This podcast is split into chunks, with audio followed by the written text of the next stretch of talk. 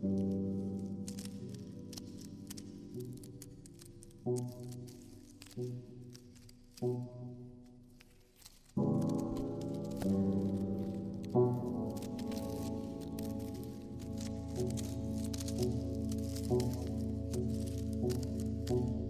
dönemiyle başlayalım. Nasıl bir araya geldiniz? Bir teklif var değil mi galiba? Birileri girişiyor, bu işi de sana geliyor abi değil mi? O yıllarda ben İzmir'de bir reklam ajansı sahibiydim. Aynı zamanda da süreli yayın yapıyorduk. 2 tane hatta 3 tane dergi çıkartıyorduk. Müzikle ilgili, radyoyla ilgili benim hiçbir aklımda proje falan yoktu. Bizim yanımızda çalışan arkadaşlarımızdan bir tanesi bir akşam Ahmet abi dedi ya da Ahmet dedi, bilmiyorum artık hitabını. Bir radyo projesi var. Böyle bir projenin içerisinde olmak ister misin dedi. Bu bana ilk çok böyle birdenbire söylenince çok absürt geldi. Yani böyle çok ani bir şey geldi. Dedim ki bir görüşelim, ne yapalım, ne edelim, nasıl olabilir diye. Ve bu projenin içerisinde olan kişiler bizim reklam ajansına ertesi gece geldiler.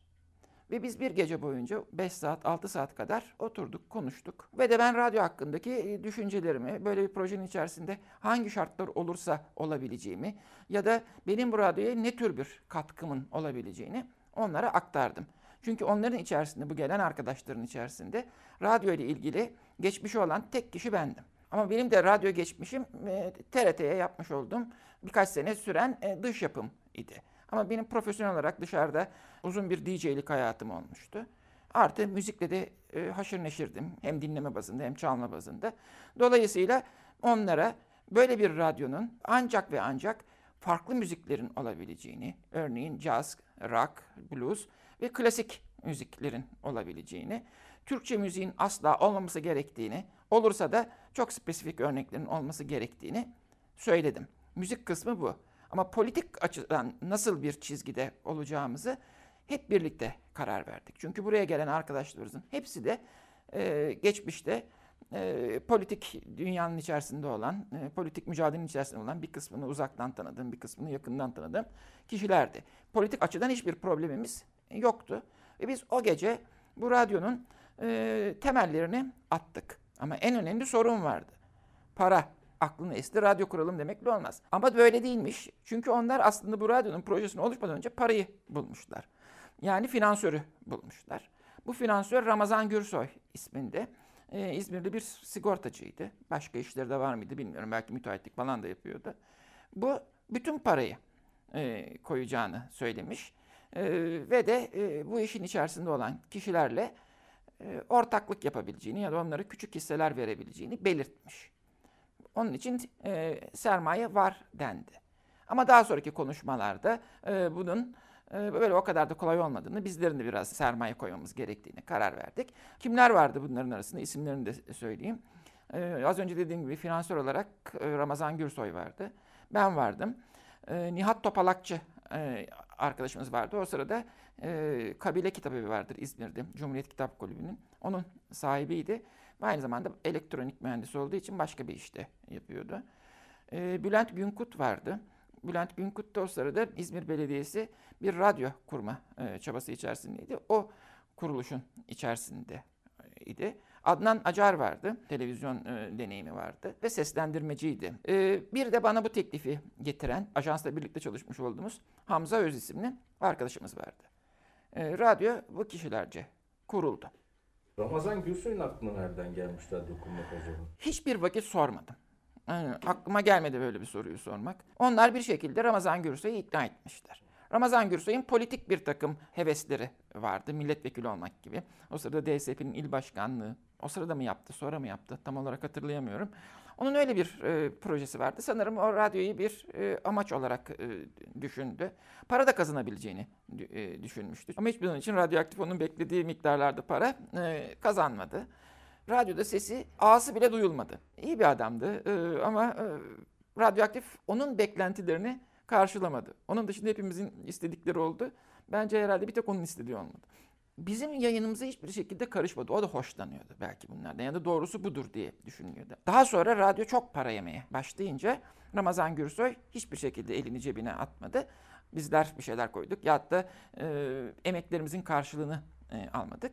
Ve bunun dışında daha sonra da radyonun ileriki günlerinde birkaç kişi bu ortaklıktan çıktı. Onların yerine de yeni birkaç kişi girdi. Bunlardan biri Selim Amato'dur. Bir tanesi de Mehmet Çelimli isimli bir doktor, ürolog bir arkadaştı. Bülent Günkut ve Adnan Acar çıktılar. Onların yerine bu kişiler ortak oldu.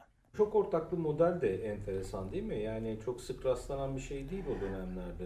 Anonim şirket olarak kurulduğu için zaten başka türlüsü olamazdı. Ama anonim şirketlerde biliyorsun esas yine bir kişi sahip olur da kağıt üstünde 4-5 ortak olur. Biz öyle bir şey düşünmedik. Ama şöylesine bir olay oldu. Bütün bu ortakların içerisinde bütün iş iki kişinin üstündeydi. Ben ve Adnan Acar. Nihat Topalakçı işin sadece ve sadece teknik kısmı ile ilgileniyordu. Bütün vericilerin alınması, istasyonların kurulması, direklerin dikilmesi, şusu busu. Tümüyle onlardan sorumluydu. Yayına hiçbir şekilde karışmadı. Genel müdürlük görevi bana verildi. Adnan da yayın müdürlüğünü yapıyordu. Daha çok yayının teknik kısımlarıyla ilgilendi. Bense programcıların bulunması ve de işte genel yayın çizgisiyle uğraştım. Bilfiil kendim de tabii program yaptım uzun süre. Bu arada Hamza Öz isimli arkadaşımız da reklam işleriyle ilgileniyordu. Dolayısıyla ortaklar arasında birbirinin işine karışmayacak bir iş bölümü vardı. O yüzden çok bir sorun olmadı. Bence de iyi bir model oldu bu herkesin kendi işini yapmış olması. Ancak zaman içerisinde ekonomik ve de siyasi baskılar ve onun getirdiği bazı sorunlar ortaklarımızın arasında bir tedirginliğe yol açtı. Bu tedirginlik mali yönden tedirginlik ve polisiye yönden tedirginlik oldu. Ve işin aslında son 2 senesinde sadece ve sadece ben vardım ve herkes Radyoaktif'in tek sahibinin benim olduğunu düşündü. Bir noktada da biraz öyle davrandım. Dolayısıyla ilk kuruluşta çok ortaklık var ama son yıllarında sanki her şeyi bendim. Yani temizlikçisinden tut genel müdürlüğüne kadar, bilmem nesine kadar. Dolayısıyla bu tür bir yetki karmaşası olmadı. Ve radyoda bazen danışacak kişiyi sadece ve sadece program yapımcısı arkadaşlarım oldu. Yani ortaklarım o sırada radyonun yayın akışına ve yayın politikasına fazla bir katkıları olamadı. Ama çalışan arkadaşlarla ortak karar aldık. Biz birçok yayını 10 kişi, 20 kişi, 30 kişi bir araya gelip şöyle mi olsun, böyle mi olsun diye kolektif bir çalışma içerisinde götürüyorduk. Radyoaktif her zaman için kolektif aklın bir ürünü oldu bütün yayınlar. Tabii bu kolektif akıl zaman zaman çok ciddi karmaşalara da sebep oldu. Otorite boşluğu oldu. Otorite boşluğu ekonomik bir takım problemler yarattı. Otorite boşluğu yayında bazı söylenmemesi gereken sözlerin söylenip başımızın çok belaya girmesine neden oldu. İlk programcıları seçerken nasıl belirlediniz? Radyonun çok sesliliği, çok renkliliği nasıl kurdunuz ilk toplantılarda? Biz aslında TRT'yi taklit ettik. İşin doğrusunu söylemek gerekirse. Özgür bir TRT nasıl olabilirdi düşüncesi oldu. Yani bir sürü dış yapımcı, farklı programlar, programların her birinin saati belli, yayın akışı belli. Ama müziklerde, sözlerde hiçbir sansürün olmadığı ve de bütün farklı renklerin, bütün farklı görüşlerin kendilerini ifade edebilecekleri bir mikrofon olmasına gayret ettik. Herkes bizi çok ciddi bir müzik radyosu olarak tanıyor ya da bugünlere öyle geldi. Ama aslında Radyoaktif çok ciddi bir politik radyoydu.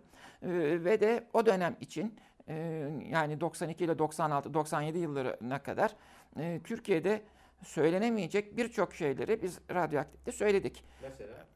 Mesela çok rahat Kürt kavramı kullanılıyordu. Şimdi herkes çok rahatlıkla kullanabiliyor. Öteki lafı çok sık kullanılabilen bir şeydi.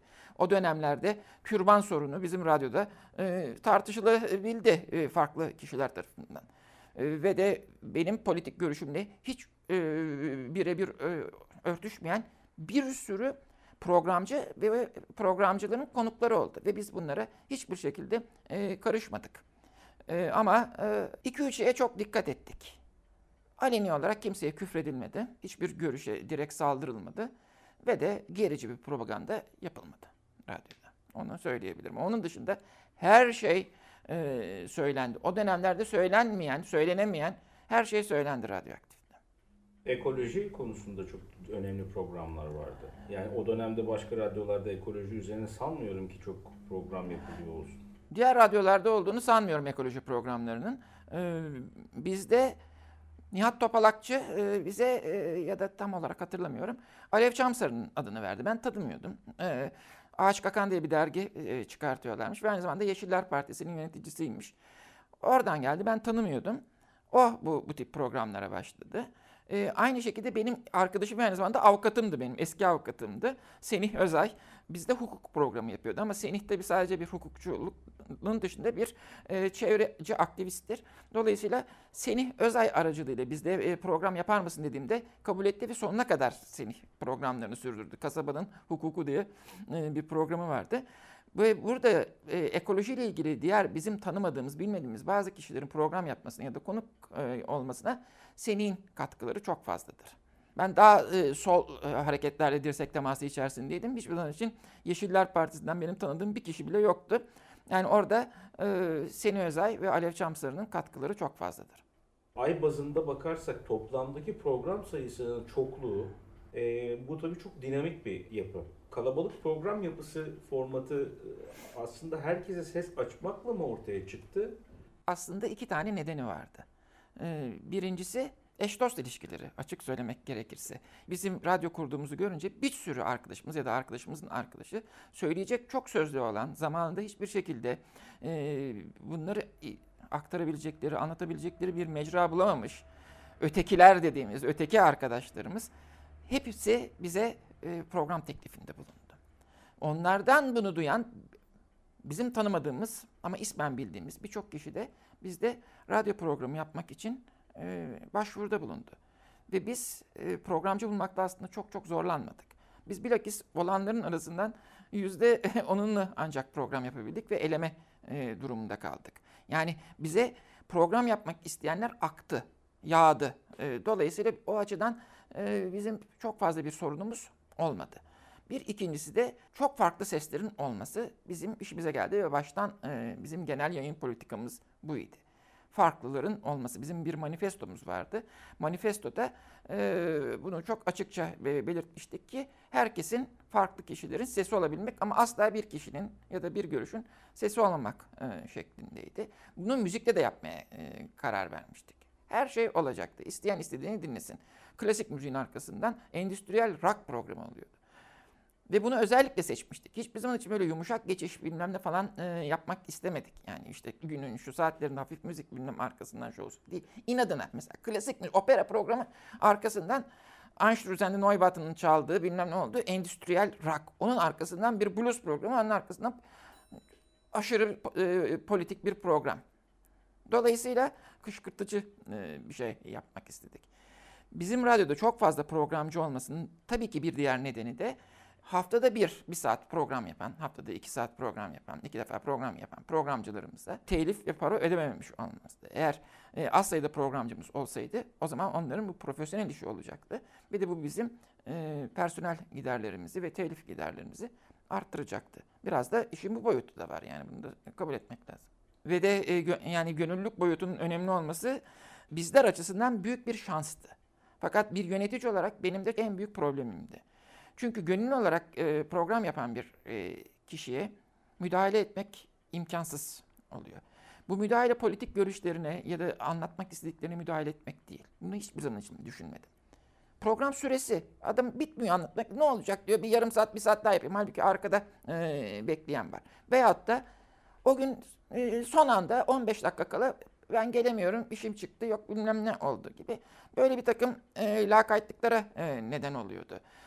Gönüllü adama da hani hayır geleceksin, gelmezsen senin programını kaldırırım demede hakkımızın olmadığı gibi. Zaten böyle bir otoriteyi hiçbir zaman için yapmak da istemedim. Bu tür dezavantajları oldu. Ama geriye dönüp baktığımda yaptığımız bir sürü hata var. Eğer öyle bir soru sorarsan onları da aktarırım sana. Ama genelde almış olduğumuz kararların tümünü uygulayabildik Radyoaktif. Tümünü. Birkaç şey dışında. Ben 21-22 yaşındayım gibi oluyor sanırım. Radyocularda sonuçta orada başladım. Ve çok afalladığım bir şey şu. O zaman tabii hepimizin kafasında o TRT'nin çok hatları, köşeleri, tonu belli, akışı belli olan bir radyo kültürümüz var. Radyoda çok dinlenen bir şey tabii ki. Fakat geldiğim zaman hani 15 dakika kala ben gelemeyeceğim diyen adamın yerine o an radyoda aşağıda kahve içen adamın program yapmaya kahvesini bırakıp çıkması, bir yandan mesela o programı yapıyor olması ya da işte yarım saat programını kafası iyi olduğu için uzatan birisinin programına o sırada onun arkasından gelenin kapıyı açıp konuk olarak laletten bir şekilde giriyor, ona katılıyor oldu. Tabii ki tanışıyor bu programcılar orada zaman içerisinde, o tanışıklıklar oluştuktan sonra. Yani bunun böyle bir keyifli bir kaosa doğru evrilmiş olması mesela çok büyüleyici geliyordu bizim jenerasyona. Biraz o düzensizliğin, müdahalesizliğin ya da müdahale edemiyor olmanın önemli olmalarından dolayı. Tabii. Çok güzel anlattın onu abi. Getirdiği renk üzerine de bir şeyler söyleyebilir misin? Bugünden bakınca nasıl bir şey yapıyorsun ona? Aslında temel bir düzeni vardı. Radyoaktif'teki programcıların temel düzeni rahat olmalarıydı. Hiçbir baskı hissetmeden program yapabiliyorlardı. Dolayısıyla bu baskısız bir program yapmaları ve o programının süresinin bazen sarkması, programına ani bir takım konukların gelebilmesi, bir sonraki programcıyla programın son 10 dakikasını, 20 dakikasını ya da tümünü birlikte sürdürebilmesi değişik bir format oldu. Şimdiye kadar görülmemiş bir şeydi en azından benim bildiklerim arasında. Radyoaktif'te bu şekilde program yapılınca başka radyolar bizi bunu kurguladığımızı sanıp taklit etmeye kalktılar. Bu çok enteresandı. Bizde asla böyle bir taklit yoktu. Hatta şunu söyleyeyim. Ben aslında internete falan yabancı bir insanım. Çok fazla yani böyle yani teknolojiye çok hakim bir insan değilim. Bana daha sonra söylediler, yıllar sonra. Ekşi Sözlük'te benimle ilgili bazı maddeler varmış. Birkaç tane orada okudum. Benim yaptığım programlarımda bir takım şeylerimi anekdot olarak anlatıyorlar. Ben orada demişim, dediğimi hatırlıyorum tabii daha sonra. Gecenin bilmem kaçında içkim bitti. İşte bana ilk içkiyi getirecek olan kişiyi programa çıkartacağım demiştim. Ve bir sürü adam gecenin ikisinde, üçünde radyoya gelebilmişti. Ve geliyordu ve çıkartıyorduk. Yani verdiğimiz sözde tutuyorduk yani. Yapmıyor değildik. Buna benzer işleri tabii en rahat ben yapıyordum. Neden en rahat ben yapıyordum? Çünkü sonuç olarak her ne kadar pek çok kişi gönüllü dahi olsa, ya acaba yani Ahmet abi ne der ya da bir şey mi olur diye ufak da olsa herhalde onların bazılarında bir otokontrol, bir otosansür oluyordu bazı arkadaşlarda. Bu işte en rahat davranan bendim. Bunu yapabiliyorduk. Bunun ötesinde bizim program içerisinde, yani programlar içerisinde gündüz programları bu denli rahat değildi. Gündüz programları daha bir şey gibiydi. Daha bir TRT'ye yakındı. Ama saat 8'den 9'dan sonra sabaha kadar olan programlar hakikaten bir şeydi. Özgürlük manifestosu gibiydi. Yani isteyen mikrofona çıkabilecek durumdaydı. Fakat şunu da rahatlıkla söyleyebilirim ki bu kadar rahatlığa rağmen bu 5-6 sene içerisinde o mikrofonda içkili olmasına rağmen ya da çok kızgın, hiddetli olmasına rağmen, insanlara karşı söyleyecek çok fazla sözler olmasına rağmen bir ya da ikiyi geçmez mikrofonda bizim başımızı belaya sokacak sözlerin söylenmesi.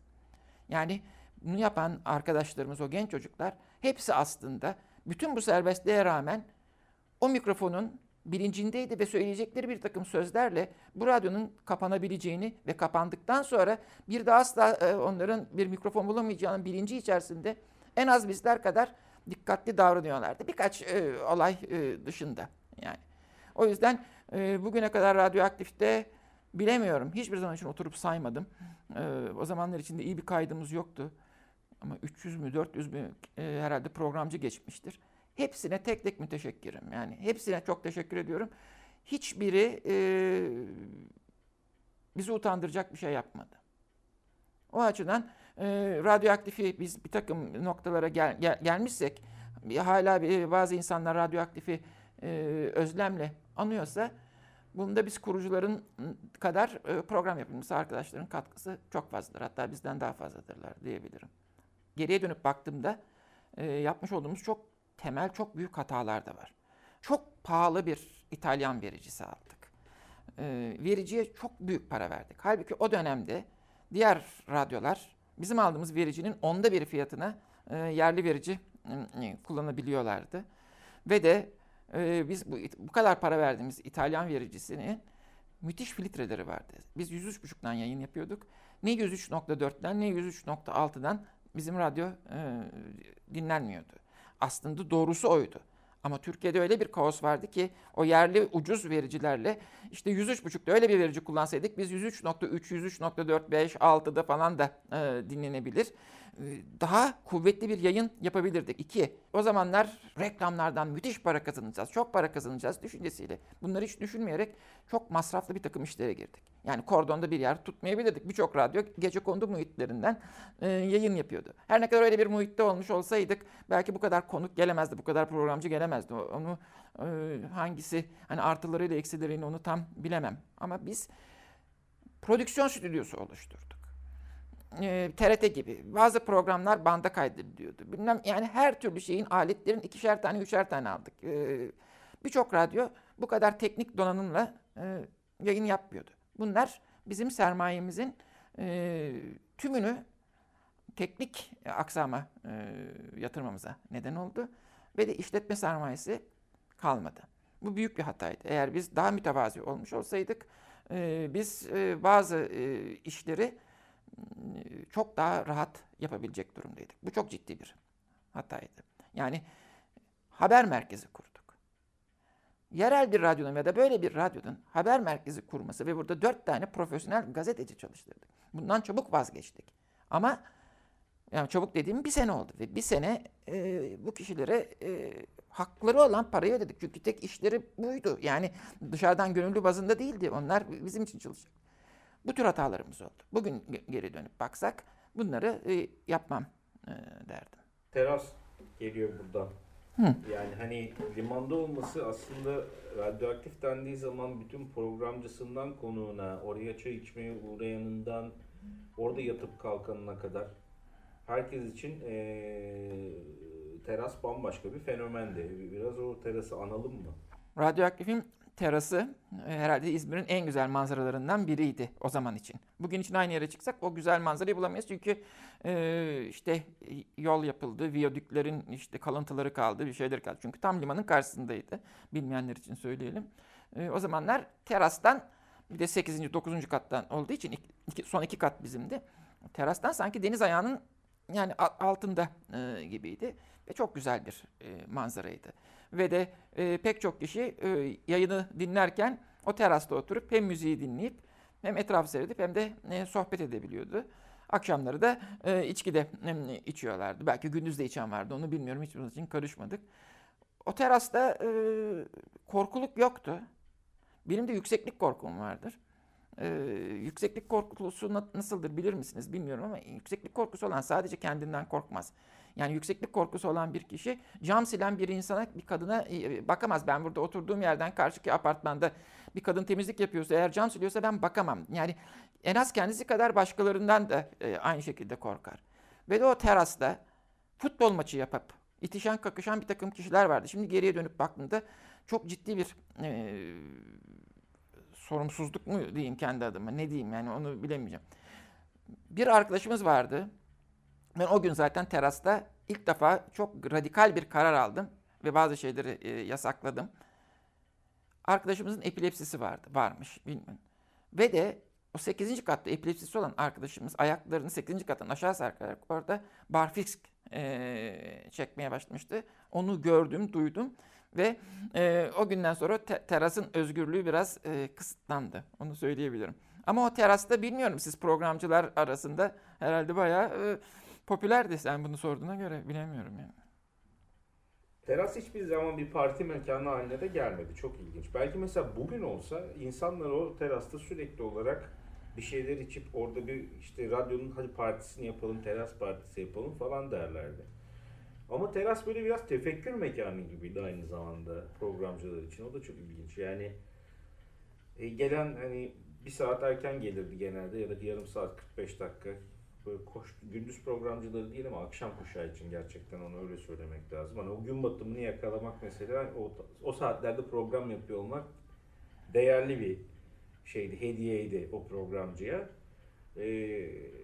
o iki kadeh bir şey içiyor, programa giriyor. Keyiflendiyse programda da içmeye devam ediyor.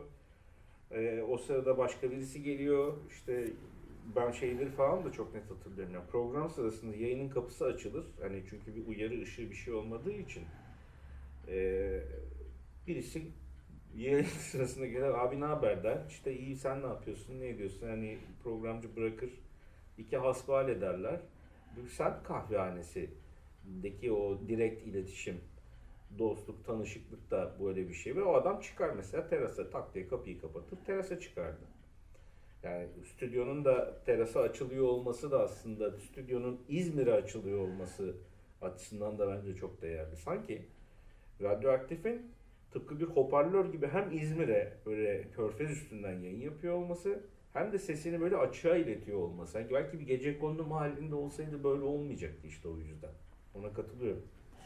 Radyoaktif'in terası biz yöneticiler açısından ya da biz ortaklar açısından ne kadar önemliydi onu bilemem ama program yapan arkadaşlar açısından çok önemliydi. Ve onun terasında büyük keyif alıyor olabilirlerdi. Ama ben hiçbir zaman için Radyoaktif'te keyifli bir günüm geçmedi. Çünkü ben o sırada alacaklılardan işte kime ne ödeyeceğiz, ertesi günü ne olacak ya da ne tür bir soruşturma açılmış. İşte avukatımızla işte yarın basın savcısına ne diyeceğiz, ona ne diyeceğiz, bunu ne yapacağız gibi şeyleri düşünmekten, o Radyoaktif'in o güzel terasından hiçbir zaman için fazla keyif alamadım. Bir sürü program yapıyordum. Nöbetçi programcıydım. İşte birisi gelmediği vakit ben hemen çıkar bir program yapardım. Bir işte albüm, bir şeyler konuşurduk ama benim sürekli yapmış olduğum ve perşembe geceleriydi genellikle. İşte gece 10'dan sabah 5'e 6'ya kadar yapmış olduğum bir Hadi'sin Çığlığı programı vardı. Ben o günü iple beklerdim. Çünkü o program ve o program sırasında ben Radyoaktif'in genel müdürü değil, Radyoaktif'in bir programcısıydım. Ve aynı özgürlükler bana o gün için sadece o saatte var idi. Ve ben her şeyi unuturdum. Ve işte o zaman Radyoaktif'in terasında içki de içerdim. Güneşin batışını da, aslında batışını seyredemezdim de doğuşunu seyrederdim. O daha keyiflidir. Bilmiyorum, herkes görememiş olabilir. Batmasından daha zevklidir orada güneşin doğuşu. Gündüzleri kendimi çok mutlu ve özgür hissetmedim. Onu da itiraf edeyim yani. Zordu. Geriye dönüp baktığında ben bypass geçirdim. Bilmiyorum, damarların %70-80'i tıkanmış. Herhalde Radyoaktif'in bunda bayağı bir içtiğim sigara kadar oradaki stres ve sıkıntının da etkisi vardır diye düşünüyorum. Herhalde bunu da yayına koymazsın. Bunu laf arasına söyledim yani. Bu işi yaparken aile hayatı diye bir şey kalmıyor. Ve dolayısıyla evde bekleyen, evde kalan kişinin sana anlayış göstermesi gerekiyor. Birçok meslekte de böyledir belki. Ama bizde, radyoculukta, hele bizim tarzımızda bir gerilla radyosu diyelim. Ben o deyimi kullanıyorum yani. Çünkü bir noktada öyleydik. Evdeki insanların tahammül göstermesi ya da evde huzurun olması çok önemliydi. O yüzden ben ve benim gibi birçok kişinin evinde bekleyenleri de emeğini de unutmamak gerekiyor. Radyoaktif'i tekrar kursan abi ya da kursanız nasıl bir radyoaktif kurardınız? Bugün için Radyoaktif'i tekrar kuracak olsam, ki böyle bir şeyi isterim. Onu da belirteyim. Yani gerçekten isterim. Zaten bugünkü teknolojik olanaklar da buna zeval veriyor. Yani rahatlıkla çok fazla para harcamıyor. O zamanki gibi böyle büyük aletlere, vericilere gerek yok. Bir, ona dikkat ederdim. İki, böyle bir radyoyu kurduktan sonra bugün için bir takım müziklere, bir takım mecralara, internet aracılığıyla, işte Spotify, bilmem ne, buna benzer şeylerle müziğe ulaşmak çok kolay. Bugün için en olmayacak şeyleri bile rahatlıkla bulabiliyorsun, dinleyebiliyorsun. Ama bir üniversite eğitimi şeklinde bir radyo yayını yapmak isterdim. Yani üniversite eğitimi, tabii ki Türkiye'nin şu anda anlamış olduğu üniversite eğitimini. Ben sonuç olarak eski bir akademisyenim. Yani 1402'liyim, şutlanmış bir adamım. Yani onun için akademik konusunda konuşabilirim. Geçmişimle ilgili olur. Üniversite eğitimi bir şey öğretmez lise eğitimi gibi. Neyi, nerede, nasıl bulabileceğini ve hangi kaynaklara ulaşabileceğini ve bunlardan nasıl faydalanabileceğini, bundan ne tür bir analiz yapabileceğini öğretir. Üniversite eğitimi gerçek anlamda budur. İşte bugünkü ortamda insanlara değişik şeylerin ve farklı müziklerin nasıl olabileceğini ya da bir müziği nasıl okuyabileceğini ya da bir programı sözelliği nasıl algılayabileceğini anlatmak isterdim. Çünkü bugün için Bizim o zamanlar ben bilmem progresif Alman gruplarını çalıyordum. Millet ağzı açık dinliyordu. İlk defa duymuş şeyler. Bugün için herkes isterse bulabilir. Dolayısıyla o parçayı birebir çalmak önemli değil. Benim önemli olan o Alman krautrock grubunun ya da bir King Crimson var, bir progresif rock grubunun neyi anlatmak istediğini, nasıl olduğunu onu anlatıp siz bunu buradan dinleyebilirsiniz. Hadi bir ufak da bir örnek verelim deyip bir tanesini çalmak. O tarz bir şey yapmak isterdim. Eskiden biz bangır saatlerce çalıyorduk. Bilmiyorum, belki zor bir şey bunu yapmak. Yani belki senin yayınını kısıtlar. Koyarsın bir parçayı 18 dakika çalarsın yani mesela 20 dakika o işin kolay kısmı. Böyle bir durumda işi öğretmek de değil, didaktik de değil de deneyimi paylaşmak. Evet, deneyimi paylaşmak veyahut da nasıl okunması gerektiğini müziği ya da o şarkının öyküsünü anlatmak. Spotify'dan sonra parçayı bulabilirsin. Ama biz onu niçin olduğunu anlatmak. Yani çok basit, herkesin anlayabileceği bir örnekle bahsedeyim. Aldırma Gönül Aldırma şarkısı vardır. Bütün meyhanelerde, tavernalarda herkes böyle bunu büyük bir keyifle dinler ve bunu bir aşk şarkısı olduğunu sanır. Halbuki Sabahattin Ali bunu Sinop İdamları'nda sosyalizm adına yazmıştır. Başın öne eğilmesin, yine aldırma gönül aldırma, işte ben yine de seni terk etmeyeceğim diye de bir diğer şarkısı daha vardır. Neydi onun adı? Ben Sana Vurgunum isimli Sabahattin Ali'nin şarkısı vardır. Herkes bunu tavernalarda ya da konserlerde bir kadına ya da bir erkeğe neyse aşk gibi algılar. Halbuki Sabahattin Ali onu sosyalist olduğu için hapistedir ve ben yine sana vurgunum derken kendi görüşlerini, dünya görüşü için yazılmıştır. Örneğin ben sana vurgunumu çalmadan önce bu öyküyü anlatırsam insanlara bir şey anlatmış olabilirim. Yani şarkıların özünü anlatmak. Bunun için tabii okumak, lisan bilmek, bunun önüne bir takım şeyler gerekiyor. Ama artık yani radyoculuk tekrar yapacak olursam eski oranla teknik olarak çok daha kolay, programcılık anlamında çok daha zor bir iş olur. Ama biz de kendimizi geliştiririz eğer böyle bir şey yaparsak. Yani daha çok okuruz, daha çok araştırırız. İşte üniversiteden kastım o. Biz bir zamanlar bir albüm, ilk defa elimize geçecek olan bir albümü dinlemek için haberleşir, bir yerde toplanır, bir akşam toplanır, ışıkları kapatır. Son derece sessiz bir şekilde o albümü baştan sona dinlerdik. Ondan sonra oturur, parça parça, kapağı, bütün bunların hepsini analiz ederdik. Bu dinleme kültürü bireyselleştikçe, ortadan kalktıkça o parçalarla, o müzikle kurduğumuz ilişki de ortadan kalktı. Yani bugünkü güncel müzik dinleme alışkanlıkları, müzik satın alma alışkanlığı, arşivcilik türü, biçimi. Arşivci olmanıza gerek yok zaten, her şey işte gidin YouTube'da, Spotify'da, iTunes'da bilmem nerede. Aramak gibi bir dert ortadan kalkınca insanların da aradığı şeye atfettiği değer yok oldu diye düşünüyoruz. Bunu çok konuşuyoruz bu aralar mesela. O yüzden bence bu çok değerli bir fikir. Yani radyo bir daha olsaydı bunu bir tür deneyim paylaşımı radyosu, eğitim olmayabilir belki oradaki kavram ama bir deneyim paylaşımı radyosu, karşılıklı bir iletişim kurmak üzere, karşılıklı iletişim kurmak üzere ilerleyen bir radyo formatı çok ilgi çekici.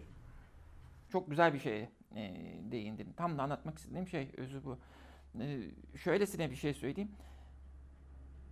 Adını direkt koymasak bile aslında biz onu Radyoaktif'te yapmaya çalıştık.